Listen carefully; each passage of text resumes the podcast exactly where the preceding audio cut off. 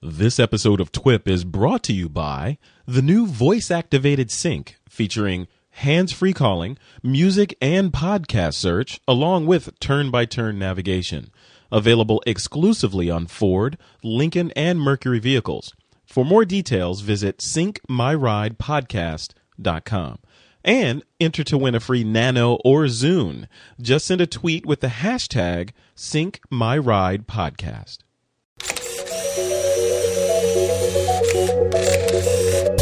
This week on the show, kids building their own cameras, putting the D in ND filter, and Demi Moore loses her torso in Photoshop. Right here on This Week in Photography, number 118.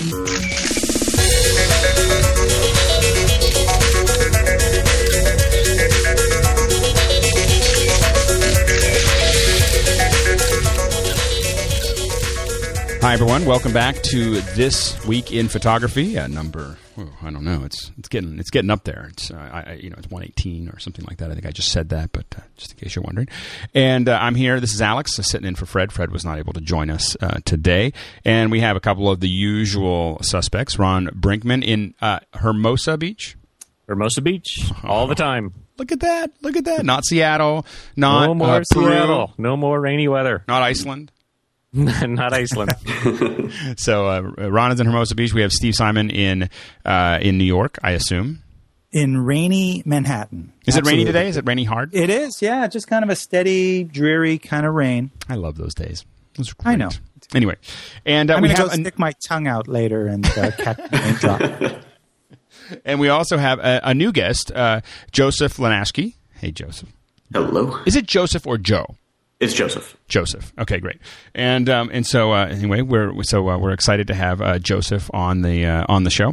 And uh, He's we've not got, really a, a new de- a new guest. You know, there was a, a show that you missed. oh, he's a new Joseph guest for on. me. There you go. I was here. See, see. It's okay if you don't love me. I, I understand. It's an old timer.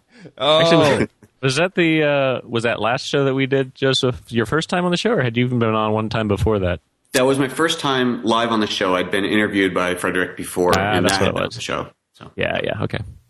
Hey guys, before we go any further, I just want to thank our sponsor, uh, of course, the Ford, the new Ford, uh, voice activated Sync. Sync, of course, listens to your voice, so Sync knows what you want to do. And when you, when you tell it, you want to play TWIP or call home or play your favorite playlist or give you turn by turn navigation. You can even get weather and, and traffic updates, uh, all hands free with uh, sa- the sound of your voice. I mean, you don't need to, this is really like totally Enterprise, Star Trek kind of stuff. Uh, you're able to control your your uh, your device, whether it's an iPod or something else. Uh, you're able to get all this information, and you, and you don't have to, you know, do anything. You don't, you're not punching around. You're not hitting your driver's seat, seat you know, your driver's wheel. You're not doing any of that stuff. You're just making it happen, and uh, it it really is revolutionary. And, and I know that Leo's been talking about on his shows. I got to ride in the passenger seat and, and see some of it, and I'm hoping to to actually play with it a little bit soon. And it just it just looks awesome. Now, if you want to get more details, you can go to syncmyridepodcast.com. And if you want to enter to win, they're giving away a ton of free nanos and zunes. You can tweet with a hashtag sync my ride podcast. So definitely check that out. And once again, you just got to tweet. Put put it put it somewhere. Put the hashtag in there. Sync my ride podcast, and you'll get a chance to win a Zune or a Nano. So we've got a couple uh, a couple fun things in the news. Uh, the first one, evidently, uh, Demi Moore is missing a torso. Her whole torso. I mean, you know, I, I think that there's there's a new transplant that might be uh, available um, for this, but uh, but it's uh, Steve. Can you give us a little uh, rundown of uh, Demi Moore's torso? Yeah, well, I guess the latest Photoshop disaster or retouching miracle, whatever you want to call it, for the cover of W magazine, um, it was reported that they had put they had replaced various Demi Moore parts on another model, a younger 26 year old Anja Rubik, who I believe is a, a supermodel. And, um, you know, this thing, of course, happens all the time. And, you know, I think we talked on the show, David Bailey, the great portrait fashion photographer, said that retouchers are more important than photographers in editorial commercial photography. And, and here's just another example of that. I mean, you know, there are no qualms about taking her head and her arms and putting it on another model's uh, body. We just talked about the Ralph Lauren um, thing that happened last week. uh, you know, personally, I, I, I just don't know why they feel they have to do this. I mean, there's all kinds of issues beyond, you know, photographic uh, when it comes to, you know, the 47 year old hot looking Demi. Um, I guess not good enough for, for a major uh, magazine. What do you guys think? Yeah, what, what do you think, Ron? Well, I almost wonder at this point if some some of the time this isn't really even an issue of we don't like her body so much as we just want a different dress or we just want a different pose, and uh, they just go ahead and pull another one out of a file and use it. I mean, certainly, you know, there there probably are times where the body gets altered to make it look skinnier or you know more model like or whatever. But I really it wouldn't surprise me at all if a lot of times this just comes down to an editorial decision that has nothing to do with the size of the body and has everything to do with we want to show off a particular dress made by a particular you know uh, brand or something like that. Well, and I think also one of the things is is that we we could. Uh, you know, if, we wanted to Photoshop it, we can just Photoshop anybody's body into just about anything. There's no reason to just, uh, you know, if, if we, you know, that was the look that they wanted. But if they wanted make to make Demi look like she was 27 years old. They don't need another photo to do that, right? Right. Joseph, right. what do you think? I think maybe the magazines would come down on hard times and they couldn't afford to get her on the catwalk. you know, why don't they own up and just say, "Look, this is what we're doing"? I mean, they try and sneak it by, and uh, they generally are successful because you end up, um, you know, hearing about it on these websites that catch these these things. I mean, journalistically, I think when you look at a magazine and you see Demi Moore's face walking uh, on the cover, you expect that that's her body, regardless if you know that this happens all the time. I, I just don't think they think that way anymore. I think it's, I really think that these, you know, this is a product. It's just, it's an illustration on the front of their magazine. And I don't even think, I, I just really think they're at that mindset these days where it's just like, all right, what pieces are we going to put together to make a cover? And some art director is just deciding, you know, this and this and this, and put it all together, and that's what I want. Well, yeah, I don't think that they're in the advertising cover business. It really doesn't seem like there is uh, any any issue there. I, I, saw I was in a, uh, a photographer's studio in New York actually um, last week. No, I was just gonna I was just going to give you Steve didn't call a No, no, I, I, wasn't there. It was a year ago or two years ago or whatever. So uh, before I even knew who you were, Steve. So anyway, so the uh, but I was in I was in his studio and there and he had this before and after of one magazine cover uh, and um, and I can't it was just a model but it was you saw one photo that was just completely marked up. You know so it was a photo and it had all these little lines and all these little arrows like move the waist in bring the the the uh, chest out you know pull this part of her chin in pull this out you know erase these things little circles everywhere. And that and and it's not like that was something that is new or even unique. It was like that's what you do for every cover that we see. And I think that that but that also gets into that. I think it's I think it's what's more interesting is for us to just know that it's happening um, for us to realize that what we're seeing is not reality. And I think that that's that's a great lesson for all of us. I don't think that they need to do anything different. You know they're not going to go back to reality. I mean I think that they've they've gone too far. Um, yeah, but, but we, go ahead. Yeah, I was just saying, Alice. I mean, we've talked about, you know, I think it was France that wanted to sort of put on the cover a, a disclaimer every time an image was retouched, and we said that, you know, it would be on every single picture.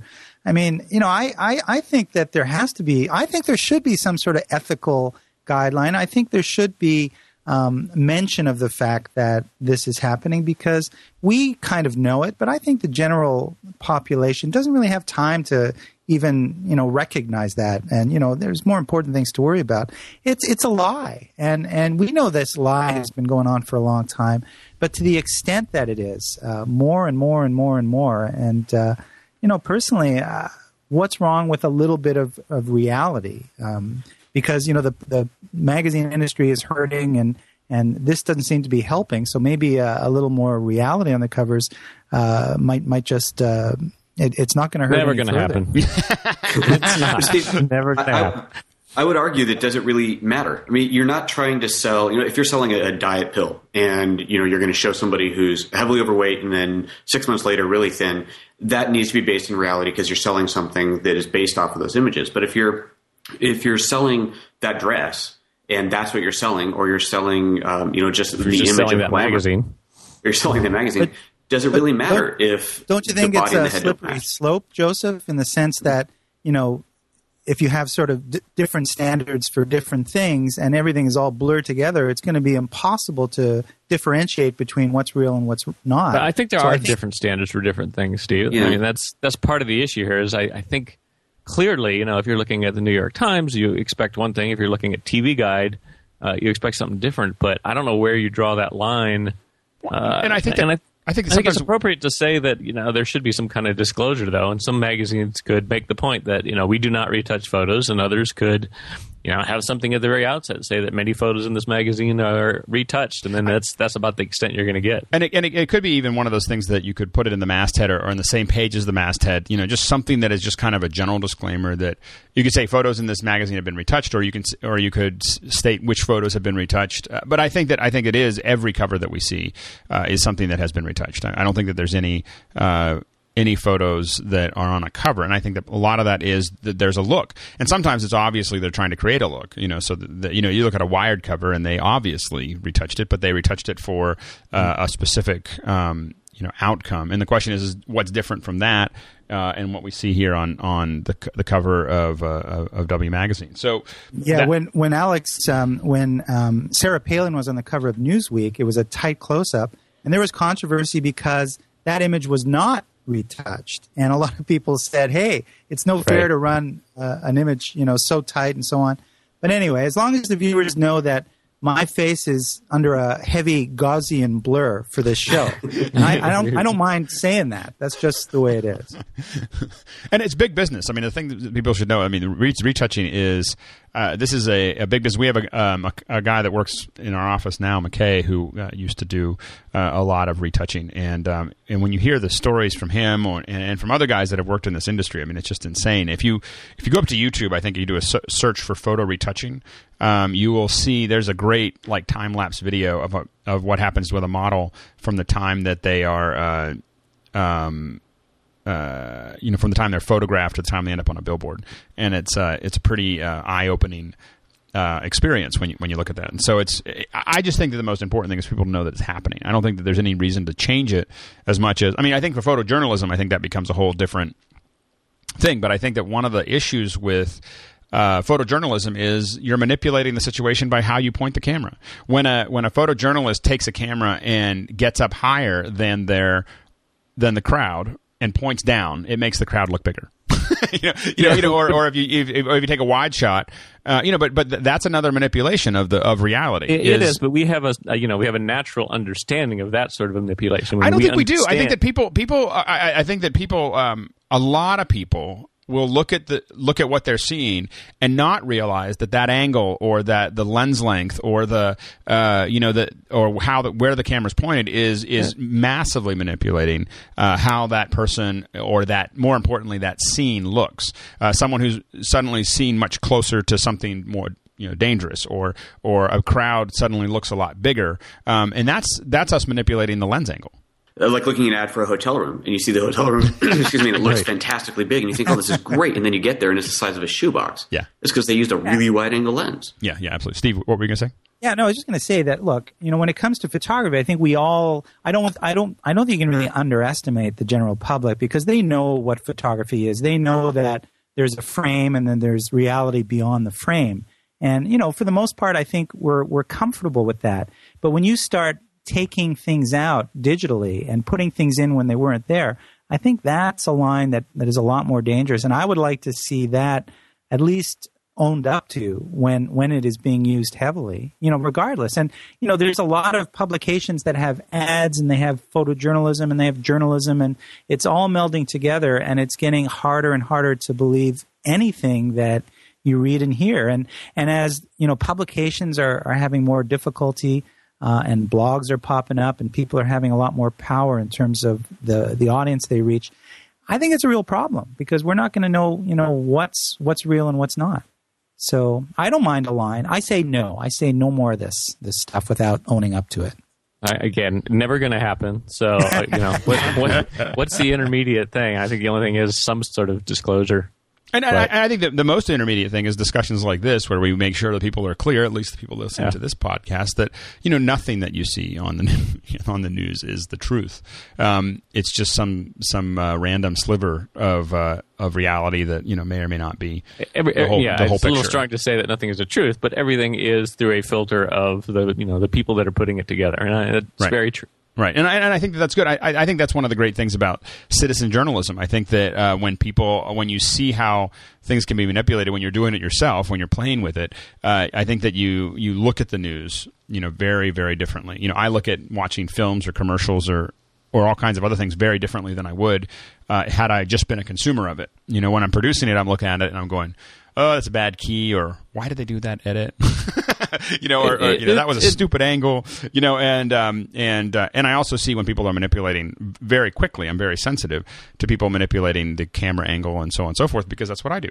You know, and and uh, I think it's I think it's great that people are empowered with the tools to allow them to uh, to kind of do that on their own and, and be conscious of it because I don't think I don't think everyone's conscious of it. I think there's a lot of people that just kind of watch I, it. I agree. I think I think the camera angle is a really interesting point because you know historically there's been a cost associated with publishing a photo uh, of a particular scene. But these days, you know, with the online world, it, it would be very easy to not only publish sort of here's the eye grabbing photo that we think sort of sums it up, but to have a way to publish all the other shots in the scene, you know, all the other angles of coverage there. So you'd get a much better sense of what's going on. Yeah. And it would be cool to see some of these news organizations acknowledging that and actually doing that, where they put together, you know, sort of a secondary feature of here's here's what the scene was really like looking around a bunch of different angles. I mean, even if it's like a photosynth. You know, just yeah. you know that yeah. where you can just kind of wander around. We'll yeah. So the uh, is there is there an eight hundred number you can call if you spot her missing torso? Like, are they looking? for You know, it? I, I I don't think that they put out an APB on the missing torso yet. uh, I think that they're going to talk to Ashton Kutcher and see if he, he might be hiding it somewhere. Yeah. yeah. yeah, I think that Ashton Kutcher may be you know using it for some kind of uh, new. Punk'd episode, you know, of telling her that she's that he's got the torso and she's running around looking for it. So I think that that's um, that's what we're going to probably be looking towards. Now, also in the news, we have a big shot. Um, this is a this is a new site, and I, and I don't have all the details on this. Um, uh, these are just prototypes, but it's something that I think is a really interesting. Um, uh, program, and I just think it was worth uh, talking about. So this is um, a camera for education, and um, this was, I think, inspired to some degree by. Uh, did did did everyone see Born Born into Brothels? Yes. Yes. Yeah, um, yeah. So, which is in it, it's a. I mean, it's an incredible documentary, but it was uh, based on um, the interaction of a woman who is is actually providing small, inexpensive, you know, disposable cameras to kids in India uh, in um, in very rough areas, uh, and. Um, uh, and get and what it comes back with, and so these this is uh, these are prototypes that are being built out so that kids can actually build the camera, uh, which reduces expense, but it also allows them to really understand how it works, uh, and um, and then go out and shoot. And I, I just want one of the cameras. So, Ron, what do you think? cool looking. I and I'm just sort of poking around. Everybody should go to this uh, website. It's bigshotcamera.org. Uh, and I mean, I guess I, I, don't. I should read the background on this, but you know, I guess it's an organization for providing these cameras to kids so that you can learn about cameras, you know, from the ground up, learn about actually putting it together and the, the sort of physical side of it, and then of course learn about photography as well once you have that in place. So it's a, it's a neat looking little camera too. It looks like a little you know bright red point and shoot. Um, they've got I think that I think is cool about it. They got this little lens wheel on there. Uh, that's a nice, elegant way of sort of switching out different lenses just by rotating them into place. Yeah, so it's it, it, it, it's really a fascinating project, and I and I think that this um, I really find it fascinating when you give kids in general um, uh, cameras. Um, I uh, I have been giving my son when I'm when I'm visiting, I'll give him my SLR for. Uh, you know, at parties and stuff, he has his own little, little, um, obviously his own little point and shoot. But I give him my SLR when I'm uh, in there, and it's just amazing the photos he'll take. Uh, and you know, from the time he was, you know, eight or nine years old, and his his perspective obviously is is different. Um, but his you know he frames things really well. He you know we talk about framing a little bit, and then he um, but he just get, captures these incredible photos of, and he just looks at life, and, and you get to see how he's looking at life. And I think that uh, empowering kids with uh, with these cameras, whether they're you know here in the United States, but especially uh, in in uh, less uh, less fortunate areas, I think is a fascinating uh, process. And I think that hopefully they're going to make these available in school. Yeah, I think you know when when born when Born into Brothels came out, I think it was Zana Briski um, who came out with the organization called Kids with Cameras, and it spawned a variety of different organizations around the world.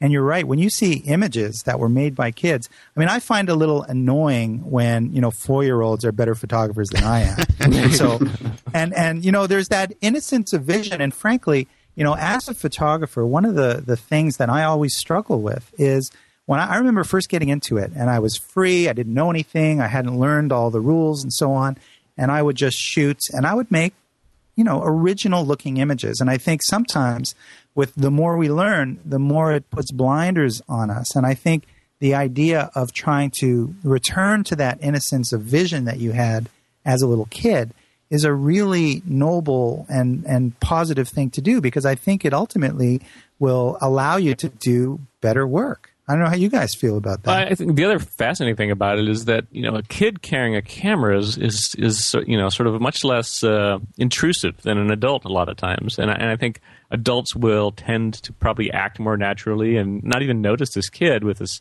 toy that he's carrying around. Uh, and in some ways, that, that alone is going to give you a much different perspective on the scenario because it's going to be much more uh, much more natural, much less artificial. I think a big addition to this is that it's not just the kids with the camera taking pictures. They're building the camera. They're learning how the image is made before they go out and make the image. And just like in photography school, being forced to use manual or being forced to shoot film and then go spend some time in the darkroom, even though chances are you'll never do that in your professional career, it's very beneficial to understand the background behind it. You know, learn the how before you go out there and just start doing it for fun.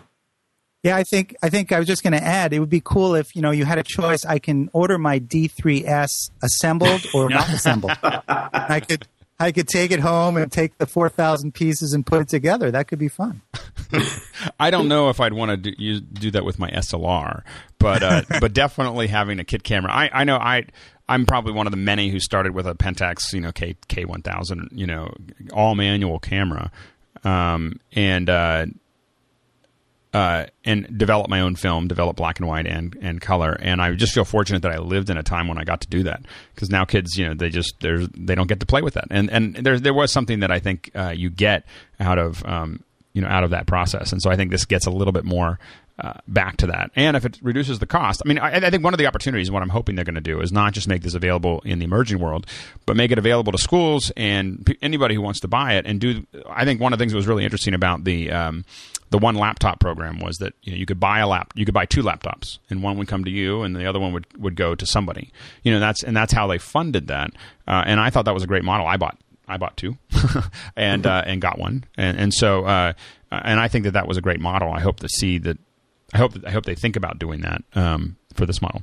So, um, hey, Alex, can, yeah. I, can I just ask something? Because I know that one of the readers, uh, one of our one of our, our viewers or listeners, uh, Peter Hofstad, uh, sent me an email, and I think I may have sent it around to you guys, talking about. Hey, you know, you're forgetting all these film photographers out there because there's still, you know, a, a group of photographers who may have digital, but they're still kind of committed to film. And I know in my teaching experience, when students come in and there's access to a darkroom, they love, you know, and they want to shoot film and they want to be in the darkroom yeah. for the same reasons that, you know, that we, we, we, you know, got into it and, and loved it as well. But, uh, yeah, one of these days we'll have to do sort of a retro uh, show, you know, just really talking about where film is out, out at today, what's available, who's doing it, and all that kind of stuff. Well, and I think one of the things that I was, that I, Fred and I had, Frederick and I had been talking about was um, also, uh, talking about some of the historical stuff and showing some of it while we can still get a hold of some of the film. you know, I mean, so like for instance, uh, doing uh, um, a variety of the Polaroid Polaroid transfer, you know, Polaroid transfer and and some of the stuff that was just a lot of fun. Um, uh, you know, using SX70 and and some of that stuff is still you know you can get it on eBay. Uh, and it would be fun to show people how that worked, or even get into some of the old cameras so that we can really look at the history of it. Because I think that, uh, and I don't mean to connect uh, ancient history with uh, current film users. There is something that is a there's something there's still something about film that is prettier. I will admit it's kind of like you know when I when I look at when I look at the film uh, that I shot. Uh, you know, I still I was looking through some slides. I was cleaning last night and looking through some slides and saw um, and and uh, looked at some of the images and realized there's still something very um, something film I can't like. quite put my what something very film like. so, yeah, it, but it was just rich in, in, a way that I don't I don't think I feel like I get with my with my SLR. Uh, and I forgot what that looked like, you know, and and and I think that that uh, we are losing something uh, in that in that respect. But the what we gain um, as in exchange, I think, is is much greater. But but I think that um, it, we definitely should should talk about film at some point in time. It is a fascinating thing. I just think that there's so much to say for iteration you know that for people uh, and for photographers that that that's part of that's the biggest thing for film uh, is not is it just you don't get the cycle as fast, which maybe maybe that's not not necessarily good.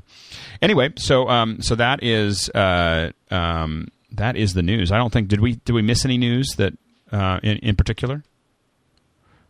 I think it was it was a short Probably. news. It was Thanksgiving. Probably. There's a lot of little updates. So there's a lot of little updates that have that have come up, um, but nothing, uh, you know, nothing major. So now what we're going to do is we're going to jump into. We don't have a lot of. We're going. So one of the things people should know. There's a couple things that people need to know uh, before we go any further. Here is that uh, that we have. Uh, Frederick has been working a lot on the on the TWIP log. So you definitely want to take a look at it. He's he's made it look a lot prettier, and uh, and we're going to be doing a lot of work on the TWIP blog uh, over the next uh, three or four weeks uh, as we get ready for 2010, and uh, and so definitely check it out, but also make sure to sign up for the TWIP newsletter. We're going to start uh, doing a lot more in t- 2010. We're going to start um, putting out sales, putting out um, all kinds of coupons, uh, as well as just giving you news about places to go and things to do that are related to the TWIP audience. And so uh, you definitely want to go up to twiplog.com.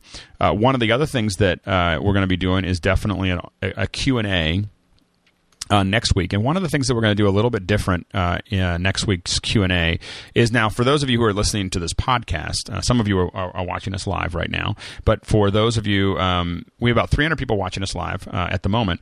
Uh, but we have obviously a lot more 30 40,000 that are that are listening to us um, those of you who are listening later you get this on Wednesday sometimes Thursday um, uh, on Mondays is when we actually record this and we record it at 11 o'clock Pacific Standard Time and one of the things we're going to do is we're going to record this uh, live next week uh, as usual, um, but we're also going to um, uh, be answering questions and responding much more to. It's going to be a Q and A all week, so you can put questions in from twiplog.com or uh, you can come to the IRC and uh, engage in the chat. So, um, so we're going to be talking to people a lot more and going back and forth with a lot of a lot of people and answering questions from the IRC, and that's just the Twit IRC. We're, we're we record at the Twit uh, cottage, so it's irc.twit.tv, and uh, we had a lot of fun. We did this a little bit um, last week, and we realized you know we should really do uh, do this all the time. So definitely and, check and out. if you're and if you're coming on live, you get the uncensored version of things. yeah. Because you know, Steve tends to let forth with a lot of profanities when he's talking. you you ought to see him. I mean, I mean, you know, a string of words that your mother would just blush. I mean, we started talking about retouching earlier, and you know, the stuff that you're, you're you you you heard a clean version. I mean, Steve went off. I mean, it was like two minutes. It was two minutes. Is I that, that why I'm on a 12 second delay? Well, yeah. I mean, well, I mean, it's it's one. Of, no, no, the thing is, when you listen to him live, you don't hear any of that twelve second delay, and and and I mean, it was like, I mean, I I had never heard anyone describe. Uh, you know, orangutan that way. I mean, I just thought it was just, I, you know, I was just, I, you know, so I mean, I, you know, this is the kind of stuff that you miss when you don't see us live. So, um, definitely check it out. Um, so it's IRC. I'm sorry. I was trying not to slip off the the laugh wagon. Anyway, so um, irc.twit.tv. So definitely check that out next week, 11 o'clock Pacific Standard Time, and we're going to start on time. So we're not known for that. Yeah, sure. We were close. I, I came in. I was ready. We had some technical difficulty. There's always something. So it'll start sometime between 11 and 11:15. Um, so uh, so definitely check that out. Um, I, I'm really excited about that. Uh, we want to do a lot more of the kind of interacting with the listeners uh, directly. There's going to be a lot of that, by the way, in Twiplog. So if you sign up for the newsletter, we'll let you know. But we're going to start really incorporating uh, as we go into 2010, uh, a lot of our listeners in telling you who we're going to interview and have you give us some uh, feedback on what you want to hear, uh, questions you want to ask, uh, putting up the news items throughout the week so that you can comment on them and then we can refer back to them. So these are all things that we're going to be doing a lot more of as we move into into uh, 2010. So. Uh, definitely uh, make sure to get on the newsletter. Uh, make sure to come next Monday and and join us on the on the show. And um, anyway, so so definitely check that out. And uh, I think the the last thing we had to talk about, uh, uh, Steve, you have a, a list of movies about photography. Oh yeah, well I um, someone sent me. Uh, there's a blog called "A Photo Student," um, and uh, in it uh, today's post he has movies about photography, and there is a long list, kind of divided up, you know, sort of um, biographies on uh, famous photographers and movies with them in it, And then there's the the classic movies that Hollywood has done and independents have done uh, with photographers or photography as kind of a main theme. Everything from Blow Up, which I think did more for the uh, to enroll, you know, for fashion photography schools in the '60s than any other movie. Uh, a lot of photographers, uh, you know, were of that era Classic. were, were were first to want to get into it. But uh, yeah, there's a long list, including you know war photographer James Nachtwey, um, uh, Cartier-Bresson. There's movies on him. The Decisive Moment, uh, Born into Brothels, of course. We talked about that earlier. Is on the list, and uh, you know there's there's little tidbits of um, a Masters of Photography series, which you can still get a lot of these movies with Diane Arbus, who you know tragically took her own life relatively early. But it's it's very interesting to watch this movie and see her uh, and listen to the words that she because she said a lot of really powerful things about the process of photography. So it's definitely worth uh, looking into. Any uh, Joseph, what's your uh, favorite photography movie? You know, the War Photographer by James Nachtwey, I watched that uh, about a year ago, and it was just absolutely fascinating. Really, really well done. Yeah, Hard- one of one of look my at. favorites on this list is the um, I mentioned the Apocalypse Now Redux, but there's also uh, a documentary on Apocalypse Now, which is called Hearts of Darkness. Um, that's just sort of what what that shoot was like. And anybody that's been on a movie set uh, knows that it sometimes gets a little bit crazy. But that sometimes, was, uh, sometimes. sometimes. Well, watch if you watch Hearts of Darkness, it goes beyond anything I've ever conceived of on a movie set, and um, I mean, it literally was you know almost as intense as the movie itself. Uh, and a lot of stuff, you know, you, it gives you a, a sense of you know the photography part of it too, what it's like to get some of those shots. Uh, so I definitely recommend probably watching Apocalypse Now and then watching the Hearts of Darkness documentary right after that. That's great. And and I, you know, if people haven't seen Born into Brothels, uh, you know, I would highly suggest it. It's intense. It's something that will, uh, you know, but I think that it's um, definitely worth. I think I was looking at of, all the ones that I that are on this list that I've seen, and I have I, have, I haven't seen a lot of them.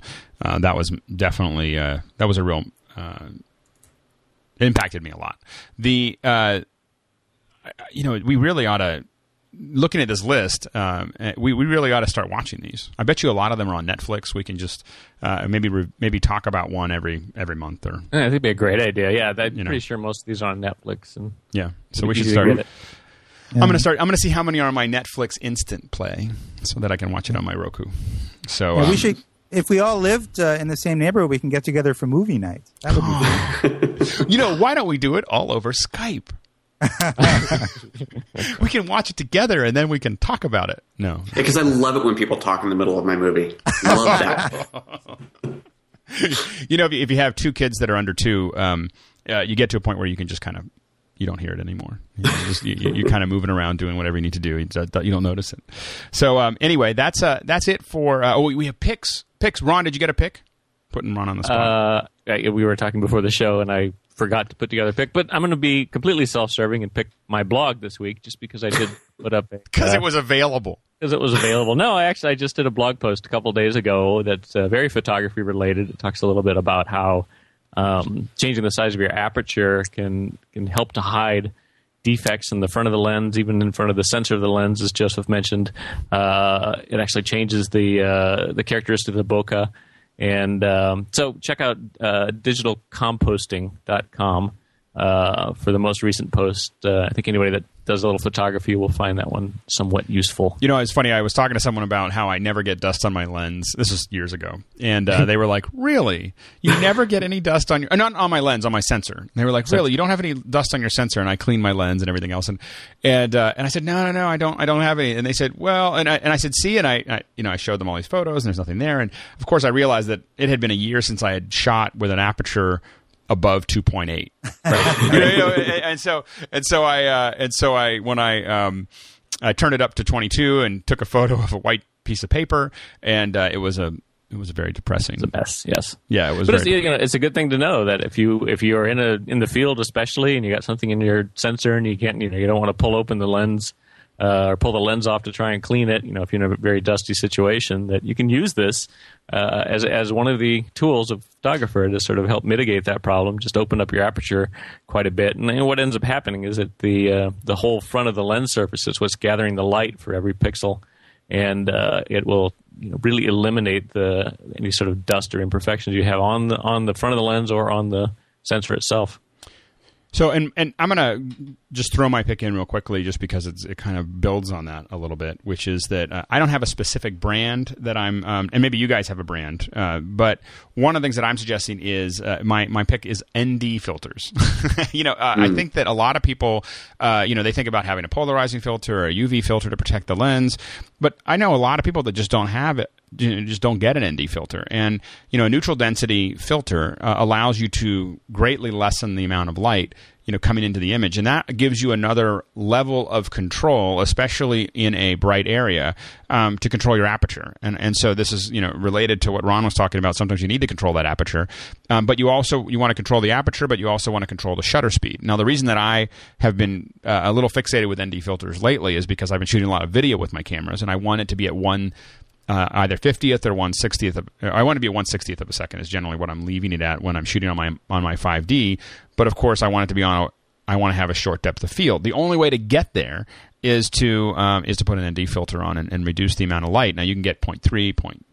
0.6, 0.9. You can get a lot of different kinds of ND filters. I get them all. You can get sets of them um, so that you can uh, so that you can reduce the amount of light, and they look kind of the, like a 0.9 will look very dark, uh, where it's reducing you know most of the light going in, uh, and and that's gonna but that's gonna let you open up that aperture in a bright area and still have that slower uh, shutter speed. And sometimes it's absolutely necessary if you want to wide if you want to put it at 1.8 or 2.0 or 2.2, uh, something like that, or 1.4, and you're outside, you may not be able to go over. It may want to go to you know one eight you know an eight one eight thousandth of a second eighty uh, yeah one eight thousandth of a second and that's all it can do and it's still overexposing. So you have to have that ND filter. It's just a great thing to have in your bag and it, I was having a discussion at the office and realizing how few people there had a had an ND filter and and realized that it's something that, that maybe I should suggest.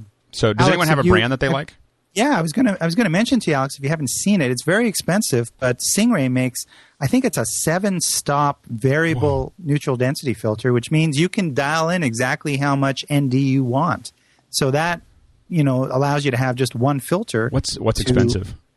Uh, it's over three hundred dollars, I believe. it's like another. But lens. you you have it for a lifetime, yeah, right? Exactly. And, and, and we're talking about a seventy-seven millimeter to fit you know the the the most common zooms, and you can always get a, a step down ring for a smaller for a smaller um, um, you know filter size. But you know it's kind of a unique product. I, I, haven't seen anything else that covers quite that range. You know, right. one ND filter fits all. And these filters can range from you know ten dollars each to sixty dollars each. It's just a really you know. The, the single ones that I've seen, sixty to hundred dollars each, uh, and and so and obviously what you, you get what you pay for.